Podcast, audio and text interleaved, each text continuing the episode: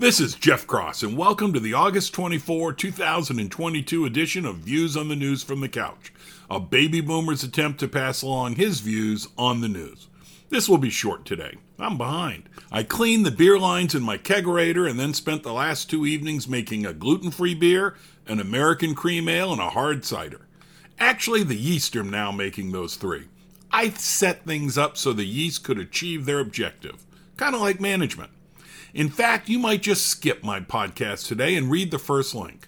It is by Ann Dorn, the widow of retired St. Louis Police Captain David Dorn, who was murdered the night of riots in St. Louis in 2020. It is a good read. We lost a good man. Quick hitters.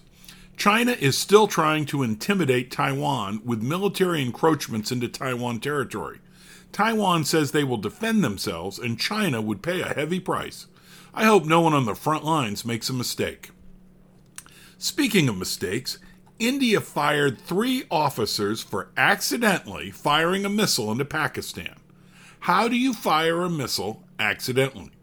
The two countries, both with nuclear weapons, handled it well, but that is the kind of oops that can create a catastrophe. China is waiving some debt owed to it by African countries, a move to make China seem like a good partner. Smart move on China's part.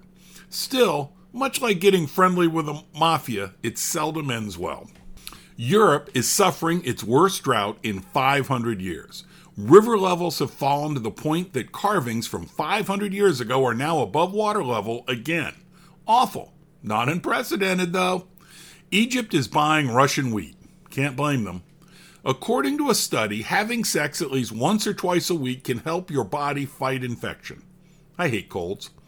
I just read that Biden may forgive student loans totaling over $300 billion.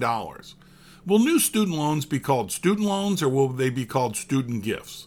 What about folks who already paid their student loans back?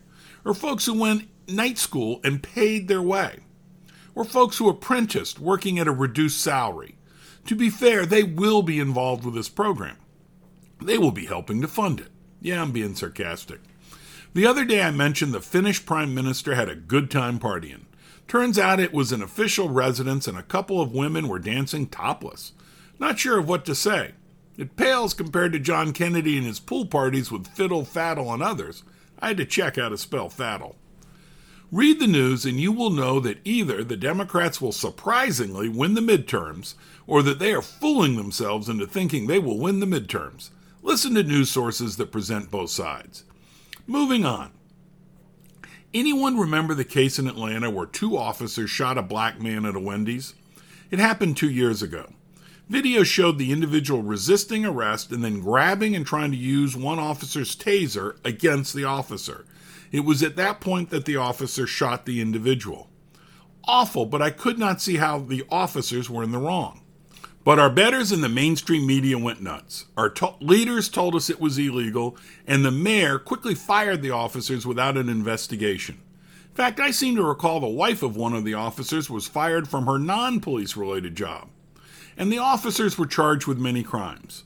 Recently, a special prosecutor has dropped all charges and said the evidence showed it was a good shoot. Will some in the mainstream media or our leaders, including the mayor, say, oops? And where do the officers go to collect their reputation? Thanks for listening to Views on the News from the Couch. If you like this podcast, please share with your friends. If you did not like it, please share with the rest of the folks you know.